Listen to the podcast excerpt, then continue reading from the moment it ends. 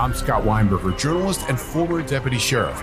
In my new podcast series, Cold Blooded, I'm embedded in the cold case investigation into the death of firefighter Billy Halpern. Experience this investigation in a truly unique way, untangling secrets that may reveal the answers to not only one case, but almost a dozen. Listen to Cold Blooded, the Apollo Gym Murders on the iHeartRadio app, Apple Podcasts, or wherever you get your podcasts. Hi, guys. Nancy Grace here, host of podcast Crime Stories with Nancy Grace. I've dedicated my life to fighting crime and helping crime victims. For a decade, I prosecuted violent felonies. Every day is a mission. Every day is a chance to stop crime and keep one more person safe.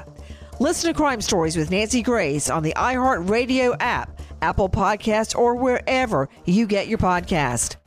I'm Johnny B. Good, the host of the podcast Creating a Con, the story of Bitcon. This podcast dives deep into the story of Ray Trapani and his company Centratech. I'll explore how 320 somethings built a company out of lies, deceit, and greed. I've been saying since a very young age that I was going to be a millionaire. If someone's like, oh, what's your best way of making money? I'm like, oh, we should start some sort of scheme. Listen to Creating a Con, the story of Bitcon, on the iHeartRadio app, Apple Podcasts, or wherever you get your podcasts. Murder in Oregon is a production of iHeartRadio. Shortly after Michael Francke's murder, then reporter Eric Mason attended a press conference held by Governor Neil Goldschmidt. At the time, Mason attributed Goldschmidt's demeanor to Michael's murder. Eric recalls what it was like. Only later would we understand that I think what was going on there was the governor thinking my own secrets might come rolling out of the closet, my own skeleton might be revealed here in the process of a murder happening right you know, in my inner circle. And I think that might have been also a part of how shell shocked Governor Goldschmidt was that morning, was that he had his own deep, dark secrets. And I wondered if, you know, there was more to that very grim look on his face than I remember seeing that morning.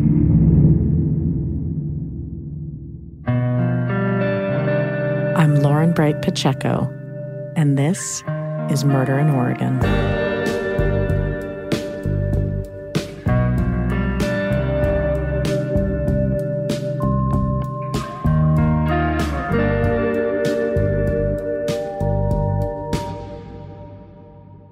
We want to warn listeners that some of the events and circumstances we're about to cover involve sexual abuse of a minor. But these details are crucial to fully understanding the narrative around Michael's murder. On the surface, Neil Goldschmidt should have been eager to support a thorough investigation into the murder of Michael Francke. The newly hired head of corrections he personally recruited was dead, murdered on state property. But instead, the governor went after members of the press for theories of corruption within the corrections department and dismissed the idea that Francke's murder was anything more than a random killing. And he pushed back against the efforts of Mike's brothers and Phil Stanford. What really puzzled me at the time, still puzzled me, was why he had resisted so strenuously, why he had resisted any real investigation into corruption in the prison system. First of all, the attacks, uh, public attacks against me and Kevin, you know, where's this garbage coming from?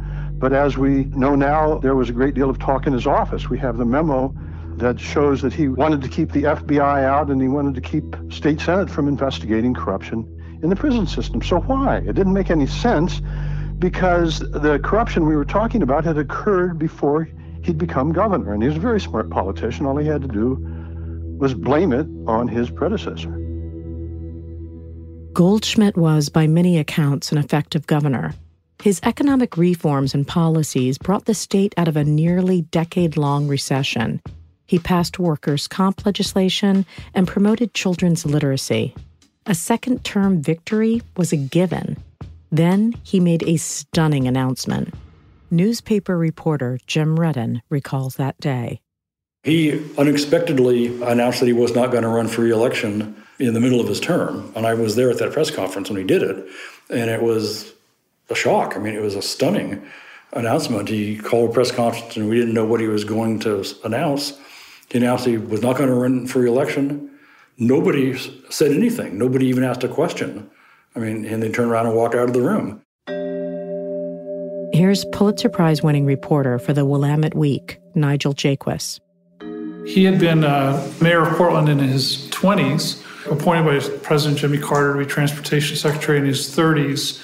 David Broder, the Washington Post columnist, who was sort of the leading national uh, political columnist of the day, had identified him and Bill Clinton uh, and uh, Governor Kean of New Jersey as sort of the three Democrats who might be president at some point. So Goldschmidt was really, a, at least for political insiders, a national figure of great promise.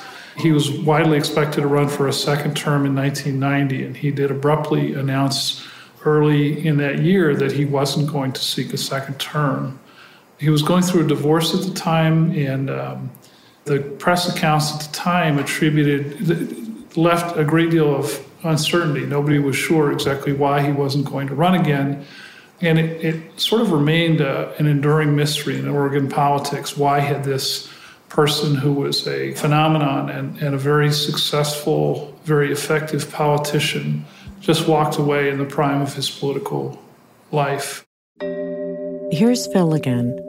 Well, it was odd for sure. I mean, he was a shoe in for a second term. The public explanation as I recall, was that uh, he was separating from his wife and he wanted to spare the children. Uh, you know, you always have to be a, just a little bit suspicious whenever a professional politician says he's resigning or dropping out of a race for the sake of the children.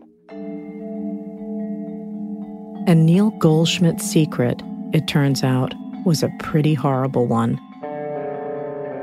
So I was uh, supposed to find out what he'd been doing since he left office. And um, in the course of reporting on what he had done in the 14 years since he left office, I, I got a tip that there had been an issue in his past involving a babysitter. And um, so that led me to trying to find out what had happened back when he was Portland's mayor in the 1970s. What Nigel uncovered was something beyond unexpected. It turned out that he had, over a period of a number of years, that number sort of remains in dispute, but at least three or four years, uh, sexually abused uh, a neighbor's daughter. The, the young woman was either 13 or 14. Again, that number is in dispute as well when the sexual abuse began, but in either case, she was well under the age of legal consent.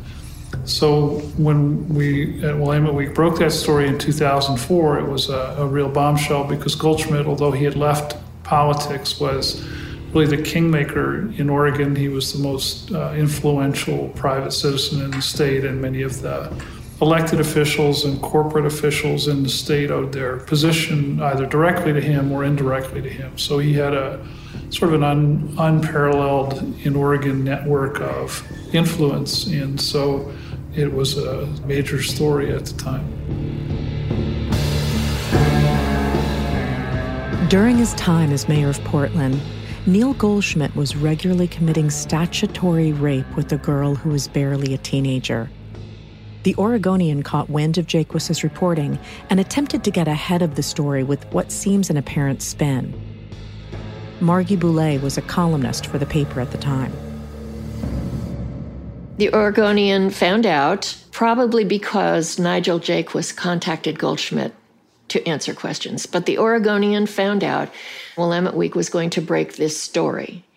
And whether they wanted to beat them to the story or whether they wanted, for some reason, to print Goldschmidt's version first, who knows? But the Oregonian brought in Neil Goldschmidt to a meeting with a hand picked group of journalists and editors. And Neil Goldschmidt arrived with a statement he read uh, about his health uh, and his heart problems, quoted doctors. The impression a lot of people at the meeting got was that he was on the brink of death, seriously, seriously ill. Um, and then there was a brief mention of a relationship that Goldschmidt had had with a 14 year old girl back when he was mayor of Portland. And then the subject was returned to Goldschmidt's health. I have heard a recording of that and I took notes. I was not allowed to keep it. I was not given a transcript. I just was allowed to sit down and listen to it when I was working on my story later.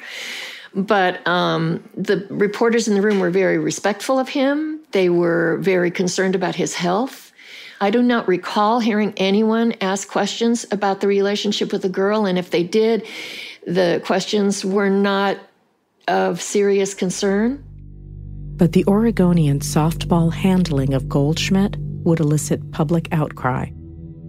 After the Oregonian story ran and the Willamette Week story ran, there was huge public response. The Oregonian got a lot of negative response because the headline used in the very first story about Goldschmidt's admission of a relationship was that he had had an affair quote unquote, an affair.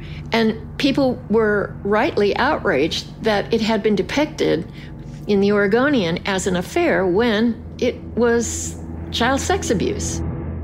It was rape of a child. Here's reporter Nigel Jaquiss again. A lot of people were very uh, disgusted by his uh, conduct and thought it was a terrible crime and, and were very angry. There were also a lot of people who thought the story never should have been written, that it was history and that it was no longer uh, current or relevant, and that uh, there was no public purpose to be served by publication.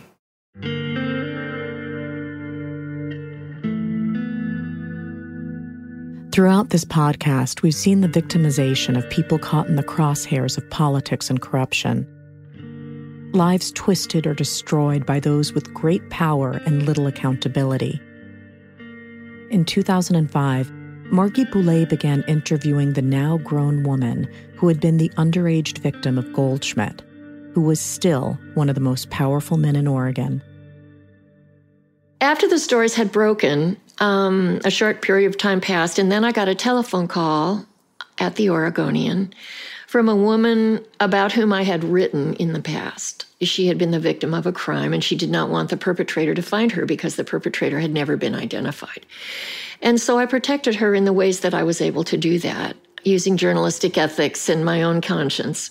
So she said, I have a story for you. I am friends with Neil Goldschmidt's victim and she wants to tell her story, but she doesn't trust anybody in the press. And I told her that I thought she could trust you, and she wants to meet you. Margie met with Goldschmidt's victim, Elizabeth Dunham, a name she hesitates to use even now. Elizabeth felt she could trust Margie and agreed to be interviewed. She was 42, but she seemed older in some ways and younger in other ways. I believe that her emotional maturity stopped the day she became involved in a sexual relationship with the mayor of the town, whom her parents idolized. Um, I'm not sure she, she was ever able to fully mature after that. Physically, she looked much older than her age. She was very unhappy with the way she had been portrayed. But she was being portrayed as someone who was a throwaway kid before he ever approached her. And that wasn't true. She was very, very intelligent. She was a beautiful writer. She was insightful. She was generous. We had an agreement that she would call me. Um, because she was traumatized, because she had been used by so many people, the last thing I wanted to do was to use her. It could be no one will ever believe this, but the truth is, I really didn't give a damn about getting a scoop. I just wanted her story to be told. Because when the story was written, it was always from his perspective. Elizabeth grew up in close proximity to Goldschmidt and his inner circle, which made her easy prey. Her parents were huge fans of Goldschmidt. Uh, they lived in the same neighborhood. She even said frequently that her parents idolized him. And so she grew up idolizing him. Her parents, she said, worked on Neil Goldschmidt's campaigns for um, the city council and when he ran for mayor. He was a frequent visitor to her childhood home, and that's where the abuse began. It was her mother's birthday party. She remembered it very clearly. And Goldschmidt and she went down to the basement And there was sexual behavior at that time, she said. And how old was she at that? She said she was 13 and she was very clear about that. She said the sexual predatory behavior by him toward her from that point on continued on a regular basis. She and her friend told me that after school in the afternoons, they would go upstairs at Elizabeth's house and sit in a particular window where you could see the street. And they would watch for the mayor's driver's car that took him home every early evening. And when the car drove by, because Goldschmidt lived in the neighborhood, if the lights on the car flashed, that meant that later that evening, Goldschmidt would come to her home and late at night, she would leave the door unlocked after her parents went to sleep, and he would arrive and she would greet him, and they would go down to the basement and have sex. He would rape her. He was mayor of Portland and flagrantly wielded that power. Her girlfriends from those years, middle school, junior high school, um, early high school, when she was st- before she dropped out, so she could be more available to him to have sex during the day, she told me. Her girlfriends said they saw him grope her. They saw him grope her breast in front of them. You heard that correctly. This young, vulnerable girl dropped out of school so she could be sexually available to Goldschmidt at any time. She told me that she went to St. Mary's Academy downtown because it was a couple blocks from City Hall and she would be more available to him, that he had suggested that. Then she told me that she dropped out of school so she could be more available to him. He told her, according to her, um, You're so smart, you don't need to go to school. I'll give you a reading list. So she was in City Hall a lot. And even as he was stealing her childhood and innocence, Goldschmidt manipulated her with false promise of a future together. She believed for a long, long time that it was an affair, that he was in love with her. She told me that he said to her he would marry her when his children were older because he didn't want them to have a broken home while they were still in school. And Elizabeth couldn't even turn to her own family for help or protection. She told me the first person she told when she was 14 or 15 was her grandmother, and her grandmother reacted as if it was a great honor that such a great man would fall in love with you and, ha- and have an affair with you. Then her, later, her mother found out shortly after that, and she told me that her mother went on a bike ride with Neil Goldschmidt and said, I understand you're having sex with my daughter. And he admitted it. And she said, Do you think that's a good idea? And he said, Probably not. And he said it would stop, but it didn't. It was heartbreaking betrayal. A child knowingly subjected to abuse by the people who should have been protecting her.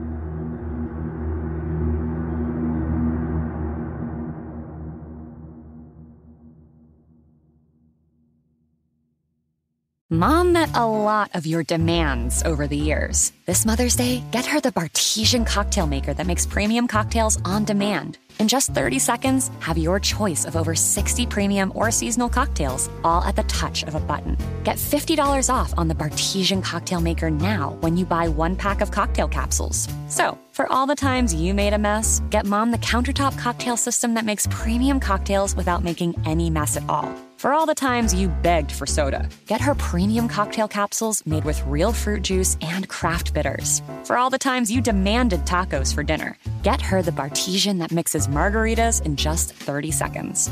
Make mom's Mother's Day and all the 364 days that aren't Mother's Day with a Bartesian cocktail maker at $50 off. Visit B-A-R-T-E-S-I-A-N dot com backslash mother now to get $50 off the Bartesian Premium Cocktail Maker. Bartesian, premium cocktails on demand. I'm Scott Weinberger, journalist and former deputy sheriff. In my new podcast series, Cold Blooded, the Apollo Gym murders, I'm embedded in the cold case investigation into the death of firefighter Billy Halpern. It's just a shame, you know, that they took him from us. Experience this investigation in a truly unique way, knocking on doors, uncovering new evidence, including the DNA of a potential killer. Uh, my name is Danny Smith. I'm a detective uh, with Miramar Police Department. This is Scott Weinberger. We're actually reopening an old case, and your name came up. Untangling secrets that may reveal the answers to not only one murder, but almost a dozen. I thought they were going to kill me, so I kept my mouth shut and I didn't say anything. All these years, I didn't say anything. Listen to Cold Blooded, the Apollo Gym Murders on the iHeartRadio app, Apple Podcasts, or wherever you get your podcasts. Are you ready to fight back against crime? Hi, guys. Nancy Grace here, host of podcast Crime Stories with Nancy Grace. I've dedicated my life to fighting crime and helping crime victims. For a decade, I prosecuted violent felonies, personally investigating, prosecuting, and covering literally thousands of cases. It's so easy to think it will never happen to me or my family, but that is simply not true. Every day on Crime Stories with Nancy Grace, we shine a light on unsolved homicides, heat up cold cases, and help find missing people, especially children. We speak with family members, investigators, CSI, reporters, and experts in every field. Every day is a mission. Every day is a chance to stop crime and keep one more person safe.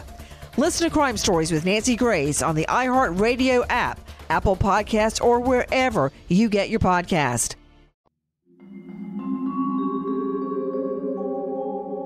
As Elizabeth got older, she began to fully comprehend the damage Goldschmidt had done to her. She got angry. She looked at her life, and her life was in tatters. And she wanted to make something of herself. She wanted to pull her life together. She did not have the skills to do that. She was too damaged and too sick, really sick. But she still wanted to try. And she knew that she wasn't making it. So she said, she went to him and said, You know, I need to get a degree. And that's when he began giving her money for tuition for the community college in Seattle. He began pulling strings to get her accepted into places. And she started telling people, she started telling cops in bars. She'd be in a bar and she'd be drunk and she'd start telling cops. And some of those cops contacted me and told me that she did. And it was getting back to him. And she told me that she was given cash payments. This is long before she, the, the attorney got involved. She was given cash payments to pay her rent and to pay tuition to keep her in Seattle so she'd stop telling people in Portland. That's what she told me. Eventually, Goldschmidt's lawyers got involved. It was agreed that in exchange for her shattered life and silence, Elizabeth would be paid hundreds of thousands of dollars. Margie Boulé conducted most of her interviews with Elizabeth between 2005 and 2007. But the Oregonian refused to publish Margie's articles without fully naming Elizabeth, even though she was a rape victim. And they kept demanding more sources and information, even though it had already been extensively and meticulously researched by Boulé. I couldn't understand why they were asking for more documentation, more witnesses, more direct quotes, more use of real names from people who might have been willing to speak to me off the record or be quoted without names. I couldn't understand why they were making it so difficult for this story to be told because if you went back and read the early stories about Goldschmidt's side of things, they just printed his side. I could not figure out why they would not run the story without her name. I later learned that several of the editors at the paper were close personal friends of Neil Goldschmidt's. And I believe that they were trying to protect him. It's just my opinion. It wasn't until four years later, in 2011, that the Oregonian finally published the story, and only after Elizabeth had died. I was told that she died of complications from her alcoholism. But there are so many ways she could have died as a result of the emotional and physical crises she endured. She believed, and I believed as a result of what Goldschmidt did to her. Goldschmidt, on the other hand, did not seem to suffer substantial repercussions. He just walked away. I mean, yeah, the public knew, but his rich and powerful friends have stuck with him to this day. He owns a beautiful home in France, at least last I heard he still did. He owns a beautiful, fabulous home in the hills of Portland. I'm not going to say he got off scot free because his reputation was badly damaged, but uh, the statute of limitations had expired. Otherwise, I doubt he would have come forward and admitted it to the Oregonian or to anyone. So he could not be prosecuted. His wealthy and powerful friends stuck with him. They even gave him a party to make him feel better after the stories were first published, which sickened me and made her cry. People continued to cover up and not say what they knew because they had benefited from their ties to this powerful man who rewarded people who kept his secret, in my opinion, and in her opinion. The fact remains Neil Goldschmidt was only allowed to abuse Elizabeth Dunham because multiple people around him were willing to look the other way. Some of them were indebted to him, others had their own transgressions to hide. Here's Nigel Jaquiss again. I think the answer to why that could remain a secret for so long is the influence and the power that Goldschmidt wielded. So he had many proteges. As I mentioned, Governor Kulongoski was one, but there were many who ran the state's utilities. He was close to everybody who mattered in, in Oregon, and most of them were people who owed him something and who had risen with him. So they, they both had a reason that they owed him something not to divulge his secret, but they, they also, I think, perhaps in a more interesting fashion, would be uh, admitting something about themselves if the person to whom they owed so much was shown to be this uh, flawed uh, criminal, if, uh, uh, you know, essentially a child rapist. Well, what would that say about them if the person that gave them their start or, or helped their careers was a terrible person? Phil has another take. If, as we know now, all these people knew about it, there were some who certainly didn't have Goldschmidt's best interests at heart, that wanted to use him, or to put it another way, blackmail him with this information. And in fact, that's what I think is, is probably the best explanation for why he was resisting any decent investigation of the Francke murder at the time. Law enforcement, the state police would have known about it. In fact, I think the Portland City Police knew about the girl back when he was mayor. His driver was assigned by police intelligence. There's a reason why police uh, departments do this. Uh, so they'll report back on what the mayor's doing. In fact, we know that the driver would go uh, drive past the girl's house and blink the lights as a signal. Yes, of course, the Portland police knew it, and there's no reason to believe that they wouldn't have used it against him to get raises, to, to get whatever they want. So here he is, he's governor, and once again, his driver, his security man, Bernie Giusto, is an officer with the state police. Do we really believe he wasn't reporting back to his bosses? And there was something else. One more thing that has come out uh, that that came out in the press and was all over the newspapers uh, at the same time, and this probably explains why Goldschmidt was separating from his wife at the time, the driver was having an affair with Goldschmidt's wife. Been a great deal of publicity on that. A state police officer who was his personal driver was also having an affair with Goldschmidt's wife. Yeah, he, I mean, he's, he's talked about it with me. He told me that Goldschmidt's wife told him that Goldschmidt was negotiating with the girl and her lawyers to keep her mouth shut. I also spoke with her roommate and the roommate told me that during this time, Elizabeth would call down to the governor's office, get Goldschmidt on the phone, and scream, You raped me, you owe me. Yeah, there was pressure on Goldschmidt to keep the lid on at this time for sure. And would that have been the same time as the Michael Francke murder investigation? Oh, yes.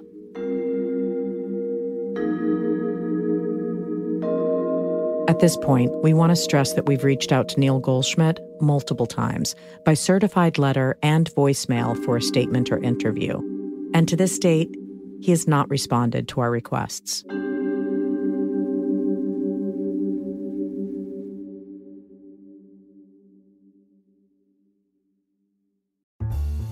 Mother's Day is coming, and mom doesn't want flowers. She wants a cocktail. Here's a hint get Mom Bartesian. It's the countertop cocktail maker that creates your choice of over 60 premium cocktails in less than 30 seconds, each at the touch of a button. Flowers die. Happy Hour comes back every day. So get Mom the machine that makes amazing cocktails with real fruit juices and craft bitters. Best of all, get $50 off a Bartesian premium cocktail maker with the purchase of one pack of cocktail capsules. So, instead of getting mom a reason to fill a flower vase with water, get mom the easiest, fastest way to fill her glass with the floral notes of gin. The best cocktails are premium cocktails, and the best day to get it for mom is Mother's Day, because you can get $50 off now for a limited time. Visit B-A-R-T-E-S-I-A-N dot com backslash mother to get the best premium cocktail maker for mom at the best price for you. Bartesian premium cocktails on demand. I'm Scott Weinberger, journalist and former deputy sheriff. In my new podcast series, Cold Blooded The Apollo Gym Murders, I'm embedded in the cold case investigation into the death of firefighter Billy Halpern. It's just a shame, you know, that they took him from us. Experience this investigation in a truly unique way, knocking on doors, uncovering new evidence, including the DNA of a potential killer. Uh, my name is Danny Smith. I'm a detective uh, with Miramar Police Department. This is Scott Weinberger. We're actually reopening an old case, and your name came up. Untangling secrets that may reveal the answers to not only one murder, but almost a dozen. I Thought they were going to kill me, so I kept my mouth shut and I didn't say anything. All these years, I didn't say anything. Listen to Cold Blooded, the Apollo Gym Murders on the iHeartRadio app, Apple Podcasts, or wherever you get your podcasts. Are you ready to fight back against crime? Hi, guys. Nancy Grace here, host of podcast Crime Stories with Nancy Grace. I've dedicated my life to fighting crime and helping crime victims. For a decade, I prosecuted violent felonies, personally investigating, prosecuting, and covering literally thousands of cases. It's so easy to think it will never happen to me or my family, but that is simply not true. Every day on Crime Stories with Nancy Grace, we shine a light on unsolved homicides, heat up cold cases, and help find missing people, especially children. We speak with family members, investigators, CSI, reporters, and experts in every field. Every day is a mission. Every day is a chance to stop crime and keep one more person safe. Listen to Crime Stories with Nancy Grace on the iHeartRadio app Apple Podcasts, or wherever you get your podcast. And then there was perhaps the most public victim of the murder and subsequent investigation, other than Michael Francke himself Frank Gable. At the time Jaquiss's Goldschmidt article was published in 2005, Frank Gable had been in prison for nearly 14 years for a crime he remained adamant he didn't commit. When Boulé's article was published, it had been nearly 20 years. But throughout Gable's incarceration, there was someone who wanted to make sure his story stayed on the public's radar, no matter what Phil Stanford. And Gable read Phil's articles in the Portland Tribune. Over the course of years of exchanging letters back and forth, I came to see Frank as a person who, who was much more than uh, just uh, someone who'd been wronged. So obviously, he'd been wrongfully convicted, but here, here was someone who was really suffering. And from the beginning, it was easy for me to empathize, uh, to use an overused word, with, with Kevin and Pat. Uh, I, I, talked to them and I, I, could see what they were going through, but now I, I was able to see Frank as well. And I'm sure it just kind of drove home that there were two lives here that were lost. You know, Mike lost all of his, and Frank was actively losing his life in prison. Oh, two victims for sure. It was through their correspondence that Phil began to grasp how much Gable had lost and the true extent of his suffering as his life eroded in prison. He's kept those letters, which span decades. December 27th, 2003. Hello there, old friend. After these many years, it almost feels like you and I are friends. I read and reread some of your articles dozens of times, sent articles to anyone I thought would listen to or help me gain my freedom. But if you don't have the money, you can't ever buy an ear to hear. There is now no question, he underlines that. I can prove I did not do this crime, Phil. I've spent several years going over everything, over and over. I can prove the state police and the DA's office knowingly set me up to wrongfully convict me and use statements they could have easily proven were not true. And Gable's desperation and hopelessness during his fruitless appeals process is heart wrenching. I feel completely in the dark on what's going on. That after 15 years, could this truly finally be the end of this insane nightmare? Oh God, how I hope and pray it is, Phil. No words can express what it's like to go through something like this.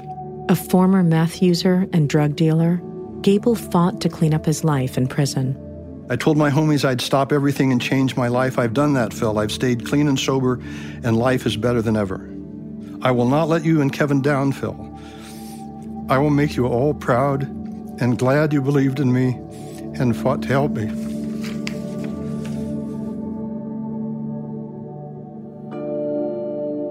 With new clarity, Gable also began to understand the extent to which he was manipulated and set up.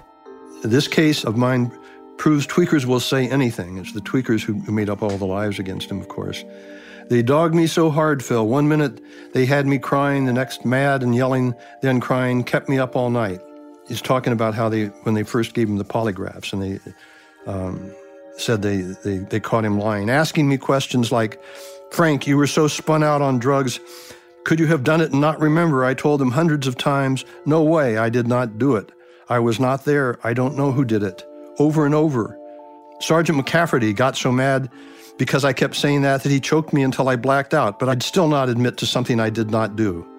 It's only because I was raised so hard and had suffered so much as a boy, they could not make me say something or admit to something I did not do, because I am strong in my heart from years of abuse. He wrote Phil about his childhood, his background, personal things about himself beyond the case and beyond his conviction. Gable was just a man, wrongfully accused, wasting away in prison. Phil would send him stamps and books. He even shared Gable's prison address in one of his articles so people could send him Christmas cards. Dude, are you insane? I started getting all these cards from people, and one had a clipping of your article you did and had my address in it. I honestly can't tell you how good it felt to get so many cards and words of support. Thank you. Though I'm a very shy person, and after all I've endured, I tend to isolate a lot and not trust people. But I have started writing them all a thank you note. I'm not going to let what happened in the past hinder my life in any way. These people were kind enough to reach out and show kindness to someone they don't know at all, especially to a person in my situation. But Phil's articles and public support couldn't change the relentlessly depressing, crushing reality of Frank's life sentence. I just wonder, Phil, if it will ever end. I've been so depressed as of lately. Some guy hung himself several months ago, and that really bothered me a lot. You wonder if he had the better idea. It's all bothered me almost more than I can endure. I'd never let another person die, never stab someone like that, never let someone just die or leave them hurt. Guess that's what bothers me a lot. They have people thinking I'm a piece of shit like that. You know, Phil, what I really don't understand is how is a system meant to bring justice, allow a man to spend 19 years now wrongfully convicted? How do the people of Oregon allow it? Because it really doesn't affect their life. So who really gives a shit anyway? They're going to dinner, a movie, camping, so on. Who honestly gives a damn about a guy like me who they don't know? But soon, Gable would find a small seed of hope that would blossom into something much bigger.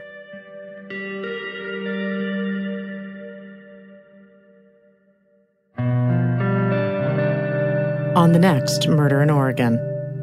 This case has been controversial from the start.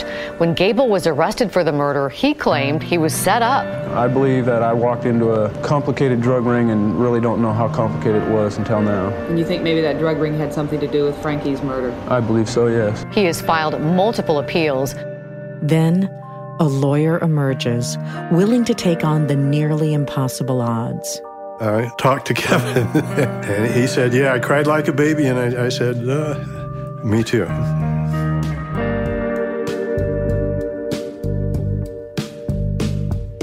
Murder in Oregon is hosted by Lauren Bright Pacheco and Phil Stanford. Executive producers are Noel Brown, Lauren Bright Pacheco, and Phil Stanford. Supervising producer and lead editor is Taylor Chicoine. Sound design by Tristan McNeil. Story editing by Matt Riddle. Written by Phil Stanford, Matt Riddle, and Lauren Bright Pacheco. Music written and performed by the Diamond Street Players and mixed by Taylor Chicoine, with music supervision by Noel Brown. Additional music by Tristan McNeil. Archival elements courtesy of KGW in Portland, Oregon, the station behind the podcast Urge to Kill. Murder in Oregon is a production of iHeartRadio.